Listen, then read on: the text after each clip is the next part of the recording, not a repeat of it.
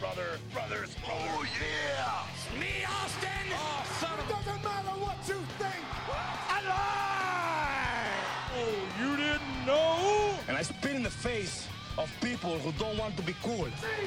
I just didn't stand! You just made the list! Bam!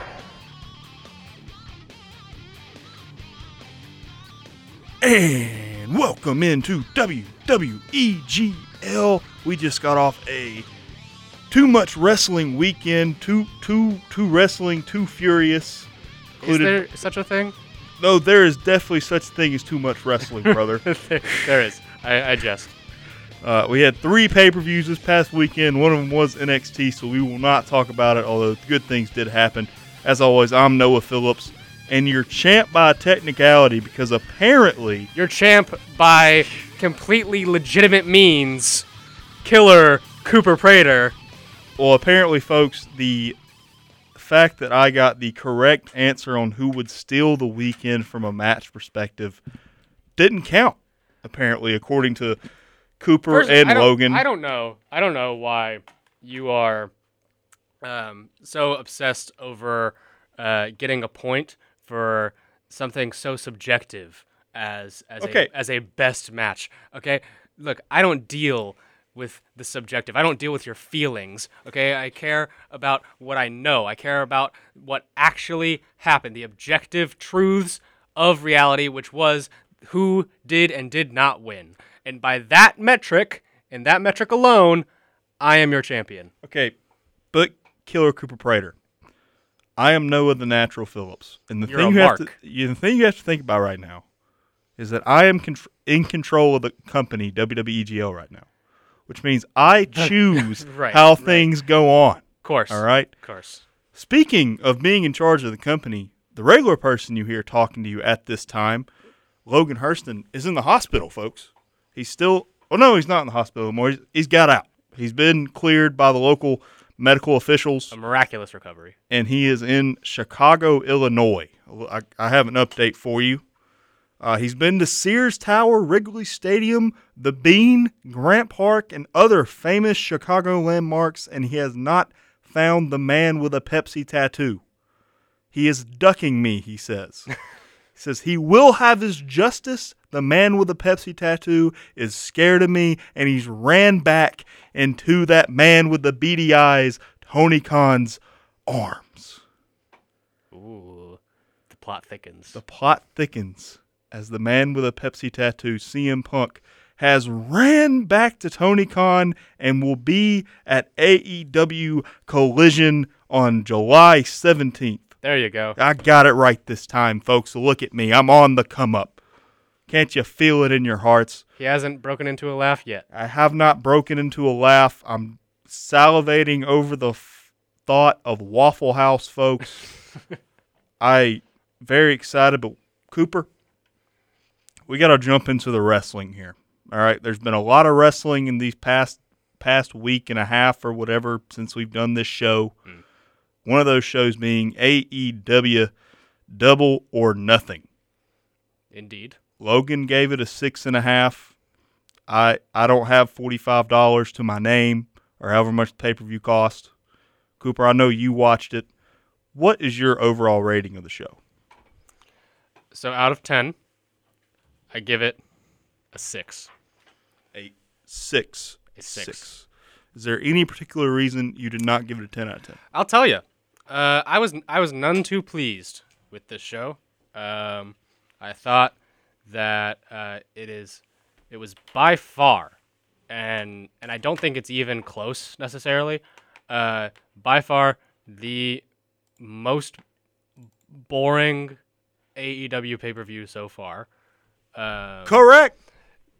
The most unemotional AEW pay-per-view so far. I felt little to nothing during most of these matches.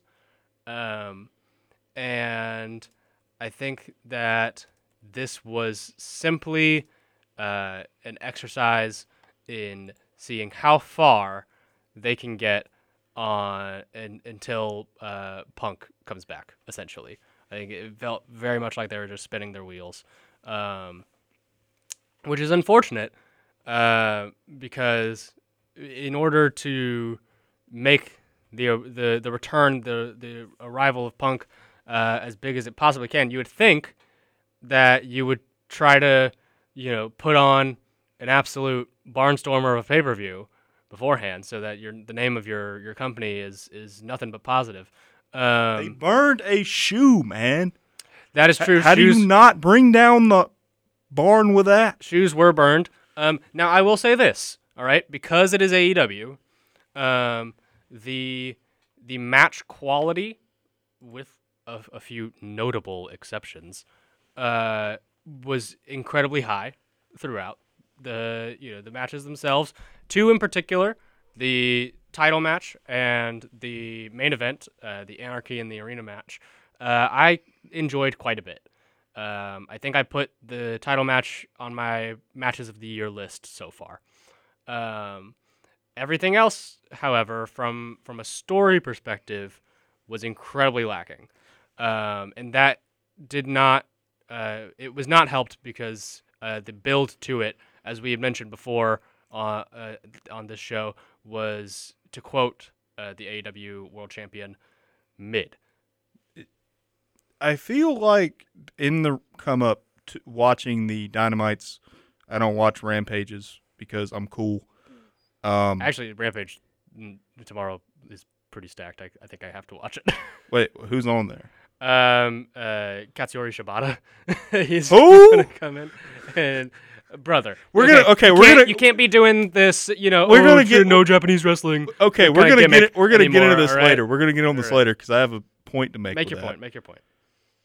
Okay, hang on. Wait a second. I wanted to bring this up about the card, about AEW Double or Nothing. It felt like they were building stipulations and not stories. If you get what I'm saying. Like the Christian Cage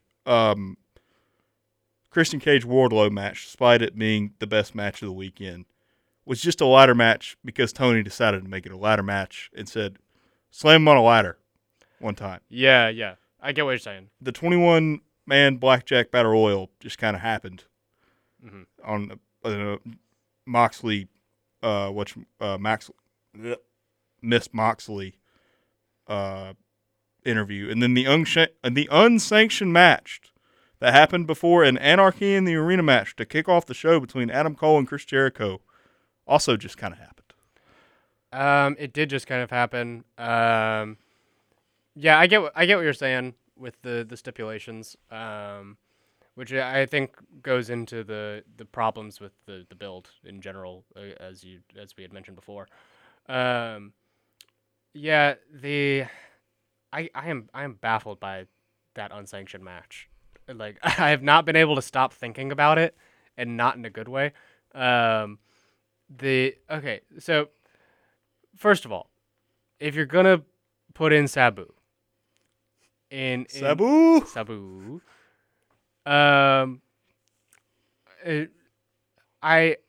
know that, you know, people will remember ECW and people will want to see him do something extreme and something crazy.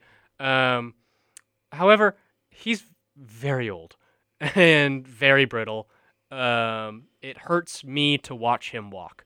So maybe when Sabu brings up the idea of, oh, maybe I can go on the top rope and I can dive through a table. Maybe then it's your job as the booker of this match to tell him, No, you can't do that, because if you do, it'll look like garbage. And sure enough, it looked like garbage when he did it.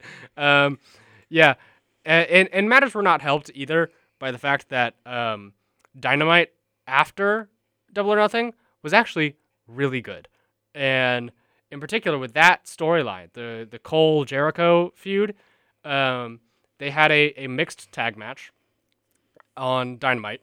That had Adam Cole and Britt Baker versus Chris Jericho and Saraya.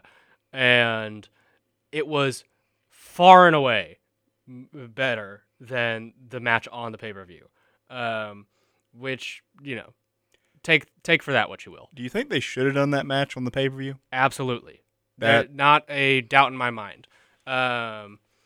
You know, I'm actually a big fan of the Outcast story. I was fine with the women's title change in the card. It's unfortunate that those matches were so relatively short on it, which seems to be a consistent problem in AEW. But in the case of the women's title match with Jamie Hayter and Toni Storm, unfortunately, Hayter is injured. So there is a perfectly fair and perfectly legitimate reason for that match to have gone short. And luckily, Toni Storm, as a heel, is incredibly entertaining. The press conference after, actually everybody at the press conference was just on top form in terms of promos. I think they had MJF, Orange Cassidy, Statlander, Toni Storm, and Bryan Danielson. And yeah, they were all, for the most part, they were all like in character, basically just doing promos. And it was very fun to watch. So I am perfectly fine with that decision, but I like the Outcast storyline, interacting with the Jericho Cole feud, because it makes the AEW locker room and the AEW universe feel like a real kind of living thing where people can interact with each other. Like there's not these like separate islands of stories, which like we saw when like Cody Rhodes, for instance, all of his storylines were so separate from everything else on the show. Like, you know, it was very much the Stephen Larson wrestling podcast referred to it as Cody Island, which I think is very accurate. And even Jade Cargill, as we saw, you know, who also had a match on Double or Nothing, very similar situation. You know, she's the secondary women's champion.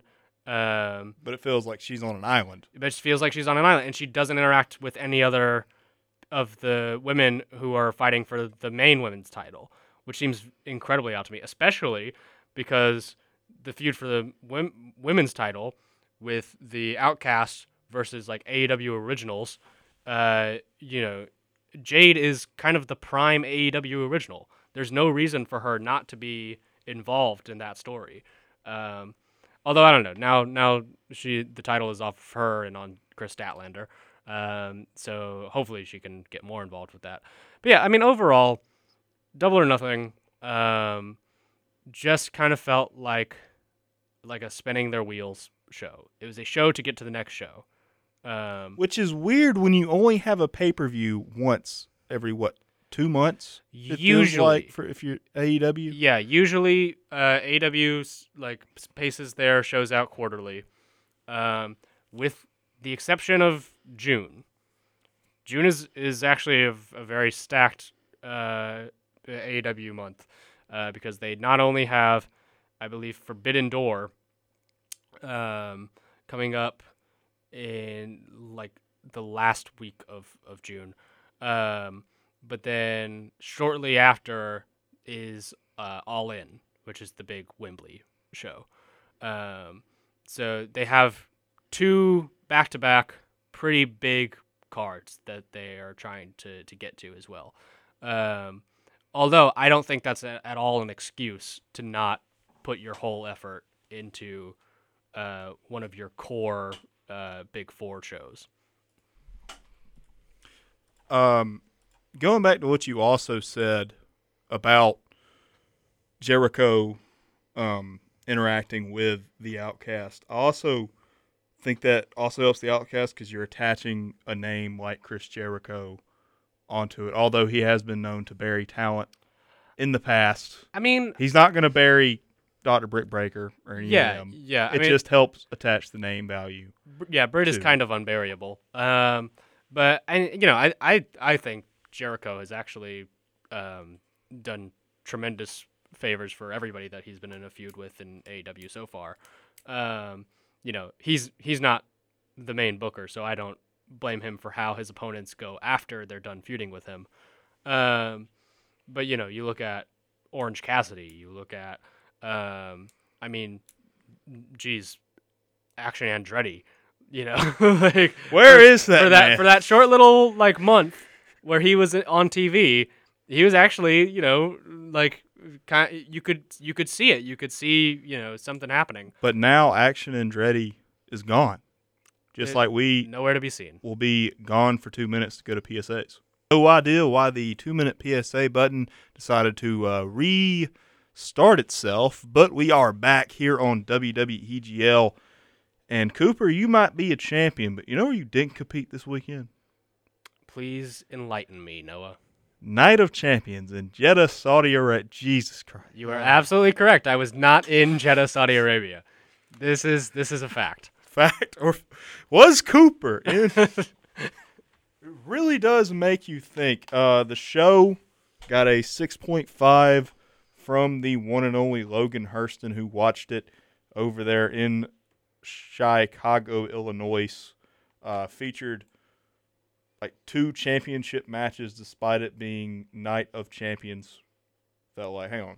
It's like 4. Yeah, it featured a few. Yeah, 4. Okay, but it's not all the champions. Right. So it's not like back in WCW days. So really, really got to think about that one. As I am having technical and for the audio listeners. For the audio listeners, I dropped my headphones. It was very natural for me to do. In a very interesting motion, like the arms were reaching back. His going in the chair is something else to see. That was a great moment. I think we're gonna start off this talk, Cooper, with where the night started off at around 1:00 in the evening. Seth Rollins versus AJ Styles for the World Heavyweight Championship. Seth Rollins won, which was after what was probably match of the night. I think that is very agreeable with everyone that saw this. Yeah, I mean, I am leaving it up to you to determine that because I did not watch this show. But I mean, I picked this match to be the match of the weekend. Well, you were wrong on that front. Well. Yeah, we'll see how the court of public opinion plays out. It's not the court of public opinion. It's the court of natural Noah Phillips' opinion, all right? All right. Seth Rollins won. Apparently they couldn't do it later in the night because he had to fly back to continue shooting for Captain America. Oh, that's right. I totally forgot about that. Which is hilarious to me. Next up was Becky Lynch versus Trish Stratus in their grudge match. One of the better grudge matches I think I've saw in quite a little bit. Mm. Both women really went for it here. And near the end of the match, Zoe Stark came out from under the ring and gave Becky Lynch her finisher. What is that called? It's like a 360 or something. I think that's what they called it. It looks cool. She gave Becky Lynch Zoe Stark. Gave Becky Lynch Zoe Stark's finisher. Yes. Not Becky. Okay. Yes. I thought you were saying like she gave Becky's finisher on her. She did not give her the disarmer. Okay. Yeah. Okay. Hit it on the outside while the referee's back was turned. Threw it back in. Trish Stratus hit Stratus faction and get the win. They'll most likely continue feuding. Do you do it till SummerSlam? Past Money in the Bank? I mean, depending on how big they want this to be, you should do it at SummerSlam. And I think you could because here's my opinion, and you can let me know if you agree with this or not. I think Trish Stratus now is far and away the best that she's ever been as an all-around performer. I would have to agree with that as well. Mm. I think she's just getting more to play off of now. Oh, yes. I think that's the truth. I think she's really coming to her own in this storyline. And I think she's going to continue to get better at it. And whatever they decide to do with this rivalry, I think it'll be good for the fans and the ratings. I'll say this because you mentioned Money in the Bank. I would not be surprised with them bringing Zoe Stark into the feud. Having either like a triple threat with Stark, Stratus, and Lynch, or what I think is probably more likely a tag match with Stark and Stratus against Becky, and you bring Lita back. I think that's booking 101 there, right, with that tag team match. I don't know if you do it like on a Raw or do it on Money in the Bank. Mm. Because me, I'd have Zoe Stark in the Money in the Bank match. Oh, that's a fantastic idea. Yeah. And have her play around. She doesn't have to win it, but things promote her as like a big name in that division. Yeah. Mustafa Ali versus Gunther was next. Gunther won. Mustafa Ali got in a little bit of offense. That's all I could really ask for. Gunther did a really good job of selling for Mustafa Ali. I mean, he obviously didn't look weak, but he still looked really strong. And Mustafa Ali was, I think his stock was risen a little bit after having Brock Lesnar tell him to get a life. I mean, Bleacher Report gave it a B-, so. I forgot about that Brock Lesnar thing. Get a life, kid. That was such a, like, I've never seen a man have, like, more obvious cry face than Mustafa Ali when Brock Lesnar told him that. I really wanted to come out that, like, that was not scheduled. Right. It was just Brock, just off the cuff. Next up was Bianca Belair versus Asuka for the Raw Tag Teams Championship, or the Raw Women's Championship that is on SmackDown. Asuka won, even though she originally missed the mist. She instead stuck her hand, got it covered with the mist, and then raked Bianca Belair's eyes as she was going for the KOD. Great match. Really liked how inventive the finish was. I think it builds off their match at WrestleMania where she missed the mist in that match, but was able to recover this one. And I think heel Asuka is great, and she should have a long run with the belt. She could lose it, down Royal Rumble or WrestleMania season to me, to a fresh, hot baby face like somebody they build. Bianca Belair. No. That's how it's gonna go. No. But, you make Bianca Belair heel, all right? That's absolutely what you do. I think you should absolutely, like, if you're a company, just put all of your money behind Asuka. And what was the little thing? Oh, yeah, I saw she had the Triple H finger point photo afterwards. I bet that looks good. So that's how you know that they trust her. Next match was Rhea Ripley versus Natalya. Rhea Ripley, by the time I finish this sentence, will have beat Natalya faster than me finish. Dude, it was a complete, do we have the time on it? Like, the official time? I do not, but it was literally, like, Dominic got up on the apron. Natalya, like, chased Dominic out. Rhea threw her into the steel steps once, got back in, hit her finish, and then they walked out of Saudi Arabia with a fat paycheck. Man, Natalya seems like a very nice person. She did a job. That is true. She got Rhea Ripley over as a monster. You gotta have your utility players. Next match was Brock Lesnar versus a man who is set to appear in the AEW video game, Cody Rhodes. Oh, really? Yes. You're gonna keep him in? Yes, have him in the AEW Fight Forever game. Oh man, that's interesting. I watched the roster reveal and I was like, "Oh, that's hilarious." I mean, hey man, those poor developers have been working on this game for years. They have to put out every single thing that they worked on at this point. So. No, we're keeping them in. We don't care. Right. Cody Rhodes, of course, entering with his hand in a titanium cast. They said.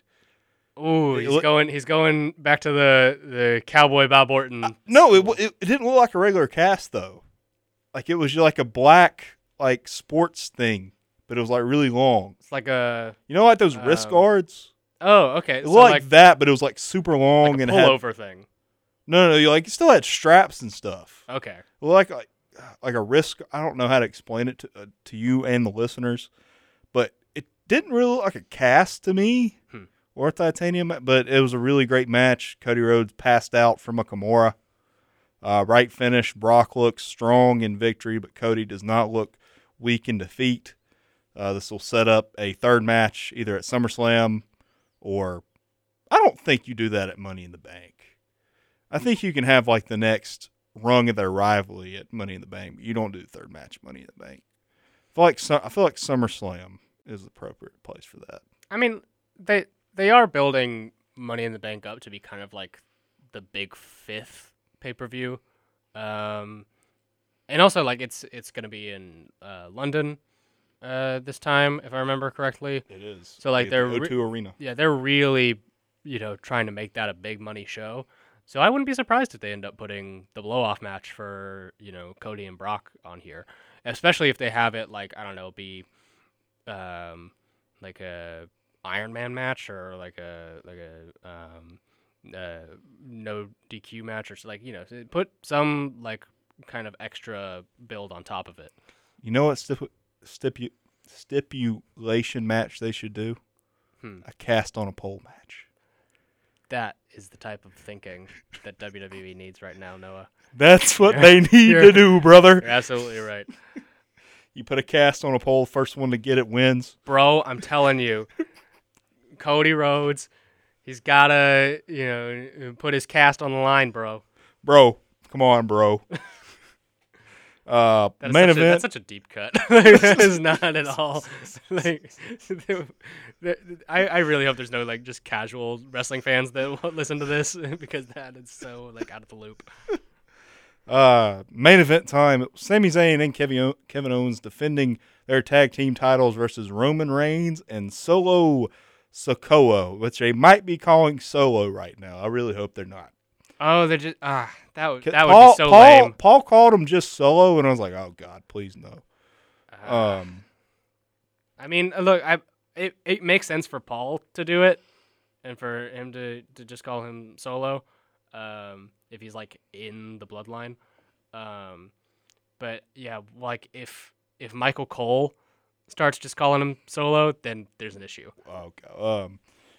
Kind of got off the spree. It was basic Roman Reigns match. Referee went down.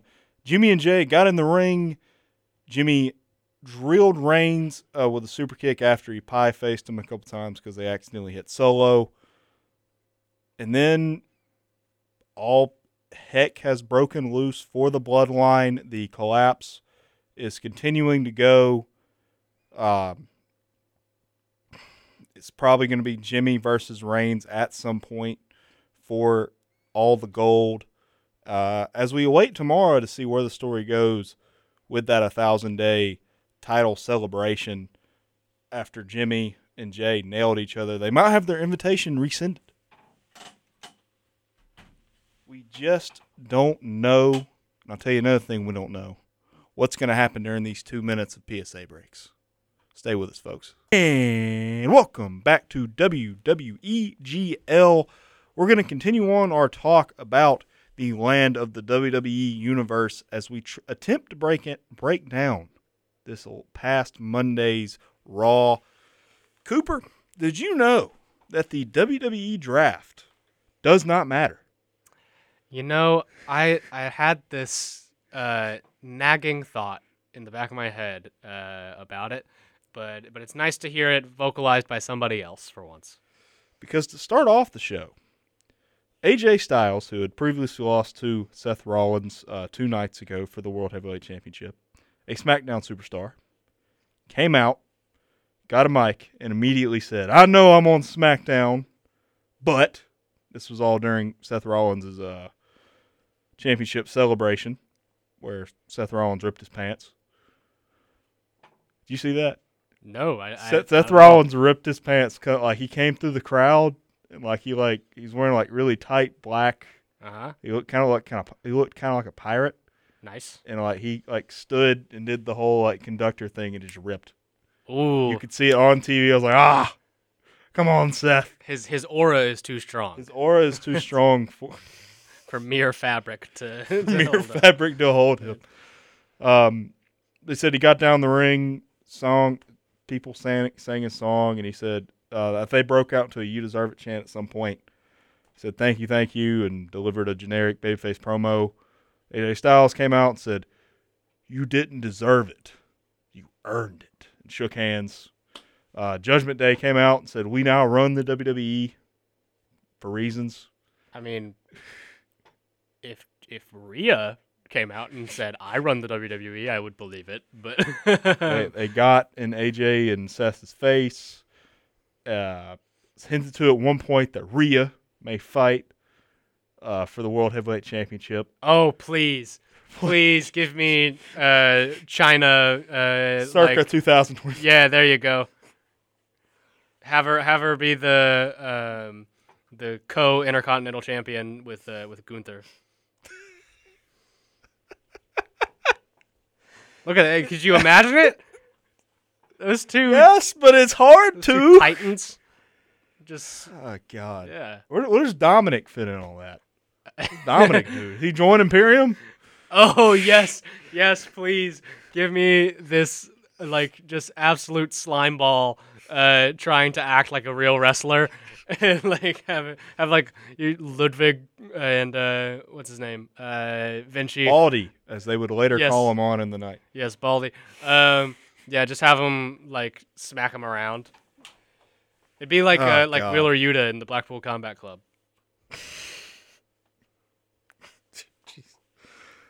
You gotta quit making me laugh, Cooper. Come on. Hey man, this humor is championship worthy, one might say. It did set up Judgment Day versus AJ Styles and Seth Rollins later on in the night. But speaking of Imperium, they cut off KO and Sami Zayn, celebrating the fact that they have brought the bloodline to ashes, apparently. They basically came out and said, you are not worthy. When Alpha Academy broke Imperium's speech, and Kevin Owens begged for Chad Gable to say a thank you, and they did, and the crowd went crazy, dog. Nice. Babies were thrown up in the air once Chad Gable says a thank you. They were on commentary as Imperium fought Alpha Academy. Imperium got the win. We are building to Imperium versus KO and Sammy for the tag team titles, which I think could really do well, especially if you tear up the tag division and have one title for all, one title for SmackDown. Oh, right. It's what they need to do. Imperium can even get new titles. I think it should happen at Money in the Bank. We also had, speaking of Money in the Bank, we also had some Money in the Bank qualifying matches. First one I can think of was Ricochet versus The Miz. Miz did a springboard. Went for a count, got a 2 count, looked up at the camera and said, but I did a springboard. And I was like, he is talking to all those folks out there, those AEW fans right now. In all seriousness, don't be silly. No, nobody in AEW wins with a springboard. They win after 5 springboards. 5 springboards. Oh God. And doing some impossible. You have to light your shoe on fire in order to win an AEW. And even then, you still got to work a little bit more. Even then, you still got to work a little bit more. Ricochet would end up getting the win after a 450, I think, or whatever his big dive is. Is it a 450? He does a 630 senton onto people. I know that. I don't know if he won this match with it, but he did some sort of tucking his knees and hitting his big diving. Oh, move. Yeah. He makes himself into a little cannon. Yeah, whatever that's called, as Bobby the Brain Heenan would say in 1996. Whatever that's called, Mike Tenay. The other Money in the Bank qualifying match was Nakamura and Bronson Reed. Nakamura got the win. Kind of surprisingly, I would have thought Bronson Reed would continue his streak of beating fools. I think that Bronson is kind of in a position where he can get beaten by people like Nakamura, and you can just as easily put him in a U.S. title match the next night. I don't think he is going to get hurt by this loss at all. He's too big to get hurt by losses. Right, yeah. He's too big. Both figuratively and literally. Exactly. J.D. McDonough was involved in a double count-out finish with Dolph Ziggler. See, what they were building to throughout the entire night was They never said which two members of the Judgment Day were going to compete in the main event. Okay. So I thought the entire night after, I was like, when JD McDonough came out, I was like, oh, they're not going to do JD McDonough here like they teased a couple weeks ago. And then after the double count-out finish, I was like, oh, it's got to be JD McDonough. It's the only logical thing here. Hmm. And then it was not that. It was just Finn and Damian Priest. And I was like, why? Why not have, if you're going to build it up the entire night, why not just have JD McDonough come out as your, like, surprise new thing for your main event angle? So they did say that a member of the Judgment Day would be in the main event. They didn't know which two.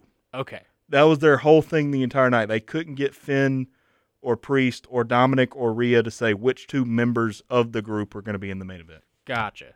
Okay.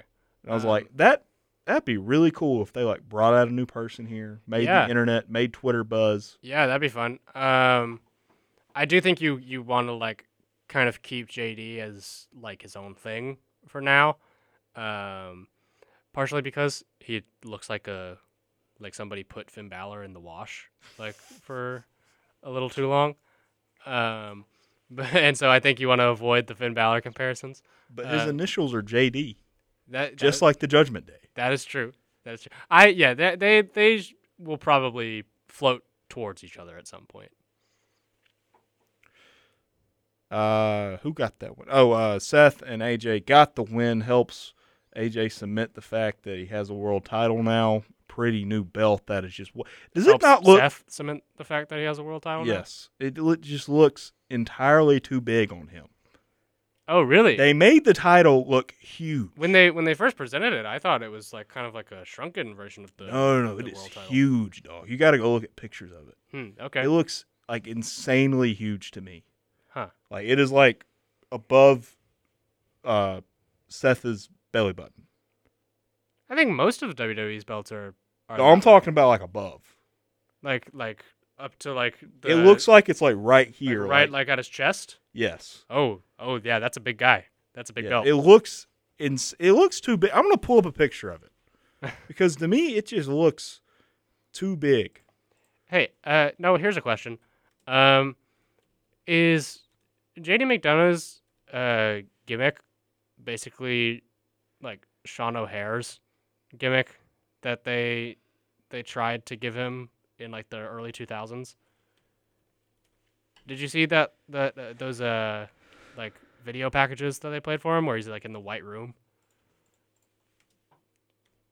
I did not. I do not remember who Sean O'Hare is. Oh yeah, Sean O'Hare. He was a WCW guy. And he got brought over in the Invasion.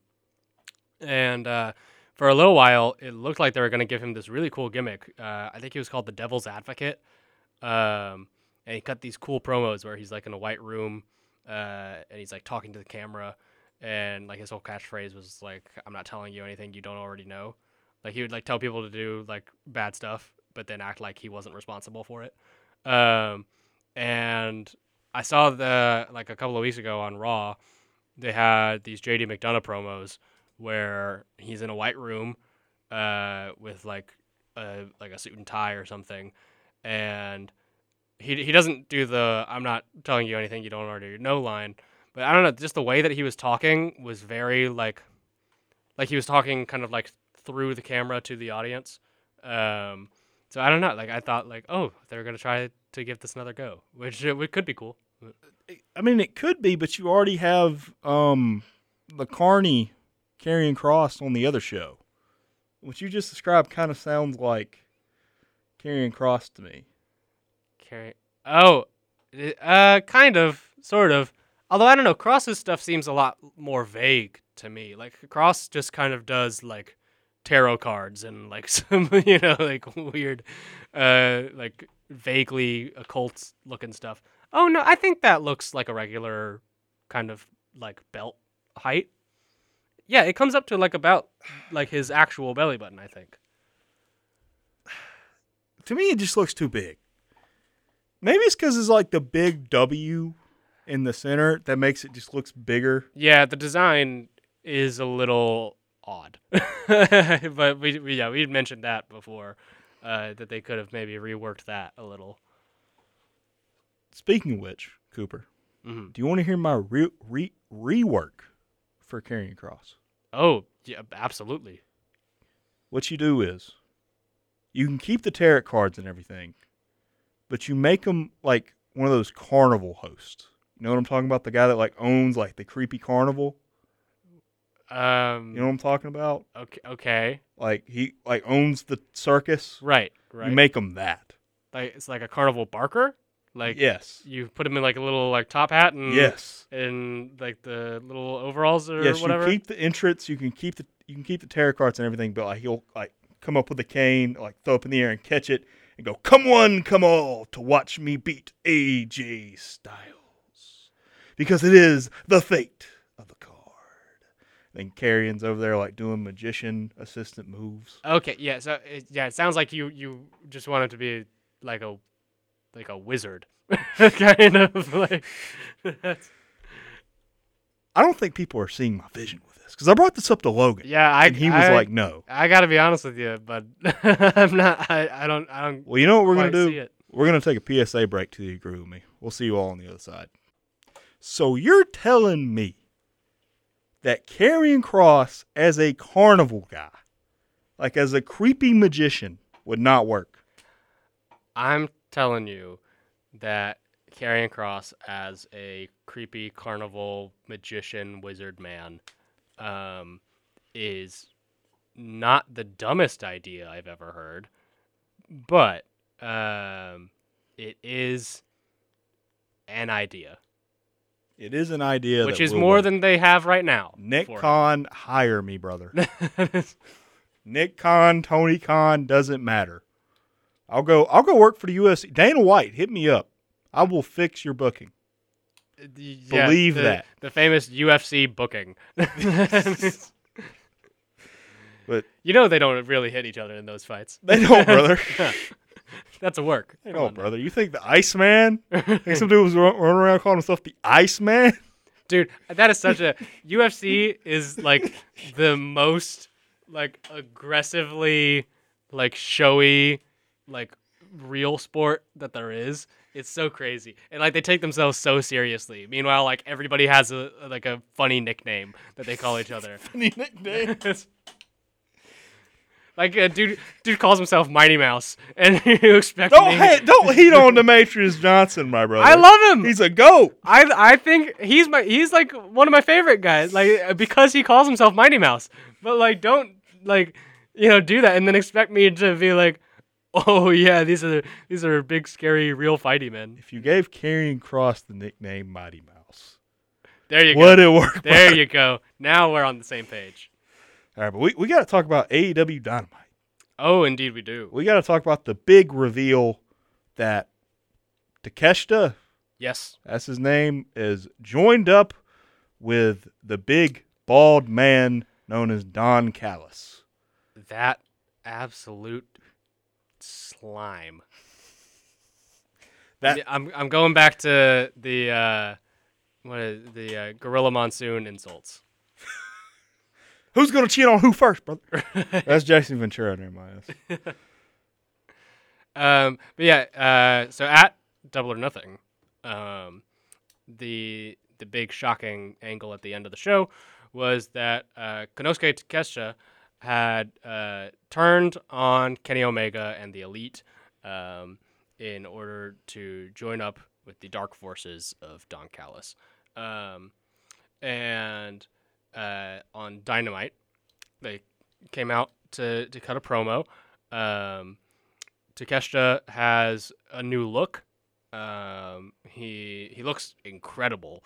Like he's donned out in this kind of like black and like kind of gold jacket. He's wearing his hair a little differently. Like he looks like a bad guy. So Callis talks for most of the promo. Explains that Takeshita is basically the best wrestler that he's ever seen. He is his son. He is his new son. He has found a son. He has lost a nephew and found a son was the line in particular. And I have never heard a AEW crowd be so invested in a manager like talking segment as they were with this. Like this crowd was so hot and like booed Don Callis out of the build. It was crazy. This got a much bigger reaction than the CM Punk announcement. So like that's how you know. And it's not even close. It was like by decibels louder. Okay. You also got to think though, Don Callis can talk. Tony Khan just kind of like sat there and read a teleprompter. Oh yeah. You got to give a little bit. I understand. I understand. And yes, Don Callis is a fantastic promo. He can get a piece of toast over if he wanted to. You would expect the announcement of CM Punk returning to, kind of be the thing that everybody's talking about. But no, it's this promo segment. And Takeshita talks for a little bit at the end of it. He says a little bit of stuff in Japanese, and then he at the end of it says that they will crush Kenny Omega and they will crush the Elite. And man, I remember when Takeshita first came into AEW and was basically just like this guy that put on fantastic matches all the time, but like kind of like a bland I'm a good guy sort of wrestler. But even in that early segment, I remember seeing him and thinking, oh, this guy's going to be something someday. And sure enough, here he is in like the main event program of AEW. So I've never been happier to have been right. But yeah, so that was a big part of the show for me. And I think for most people, that's probably the highlight. Most people, you say? I don't know who these people are. I do say for most people because I think I know what we're getting into. Okay. I want you to think of this from a person like me's point of view who does not watch the Japanese stuff, mm-hmm. All the stuff over there, and I don't know who half of these people are. Do you watch analog horror? Say that again? Do you watch analog horror like Mandela Catalog? Local 58. You're saying so many words. And okay, well, I'm gonna to me. There are a lot. There's basically these YouTube series and they're horror series. Okay, and one of their main draws are these like really drawn out, intricate stories that you have to go like find a YouTube series to fully understand. Okay, and even then you're not completely sure. Okay, that's what I feel like I'm having to do to understand these stories. You are. Like, I'm feeling I'm have to, like, go back and get info from you and Logan about not only, like, these other guys that they're bringing in, but the whole story about the Elite reforming and all that stuff, which is good for the hardcore fan, but I feel like the casual, like me, who just likes good old-fashioned wrestling is not the best for. I mean, I feel like they've done a good enough job that, like, if you have been watching just strictly AEW for basically as long as AEW has been around. I've not been doing that. Okay. So yeah, you're going to be at a disadvantage. Because they're telling long-term stories, right? The Elite have been there since the beginning and they'll probably always be there. Let's be honest. There's rumors about Kenny Omega jumping ship and all, but I don't think all elite wrestling. I don't put much stock in that. It's called all elite wrestling. So yeah, I mean, when it's a wrestling show that is booked kind of like just like a TV show, if you jump into season 3 of, I don't know, The Mandalorian, all right? And you say to yourself, oh, I don't really know who this, Baby Yoda thing is. Why should I care about it?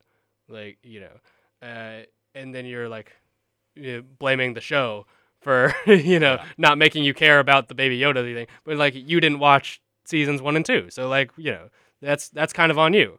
It doesn't mean that the show is bad. It just means that, you know, you came in at a different point. And so, you know, whether it's, you know, coming to other people who have been watching it, or, you know, like, going on YouTube and, you know, looking at whatever, like, you know, however people decide to get into it and to understand the stories that they're telling, I think is fine.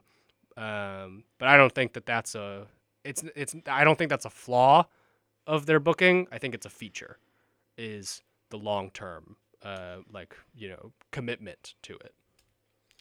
I see what you're saying. Yeah. And you've somewhat convinced me, other than the fact that I am Noah the Natural Phillips, and if it does not come naturally to me, then why should I expect to enjoy it? Because I am a perfect being on this earth. Understood. And I am naturally the best at whatever I do. We have some minutes left here on this program, Cooper. Mm-hmm. And I am not a big fan of the wrestling out east. And MJF's big promo during this was basically boiled down to, there's nobody on this roster that can compete with me. There is a pay-per-view coming up called Forbidden Door. Yes, there is. Who that is not in the AEW roster that is out east, do you think they should get to wrestle MJF? If this is the story that they're going with, that I naturally think they're going with. So the obvious pick would be a champion versus champion match, with MJF, the AEW champion, going against Sonata, who is the IWGP champion at the moment, which I think would be good and I think would be fun. But I don't know that there's much similarity in character between those two for them to actually like build a story around. Like they did with the Four Pillars match. Yeah, kind of.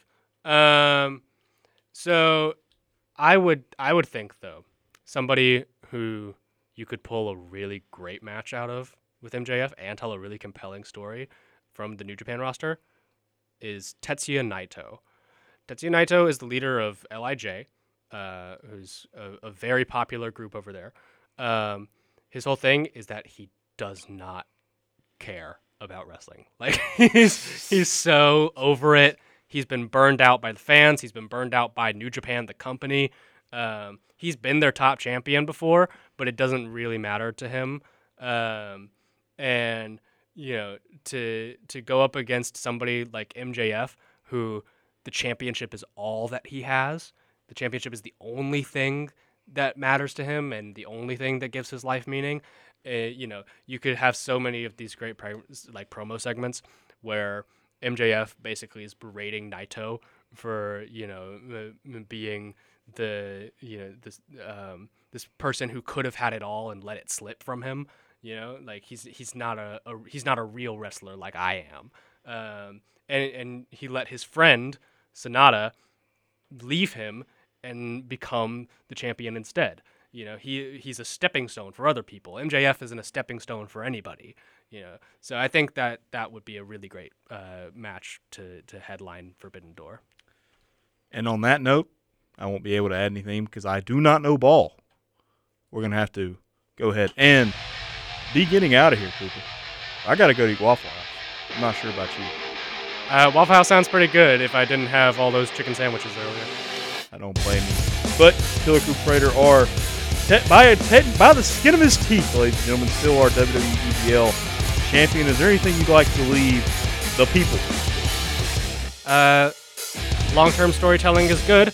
But you know, maybe don't book Sabu on a pay-per-view at 2023.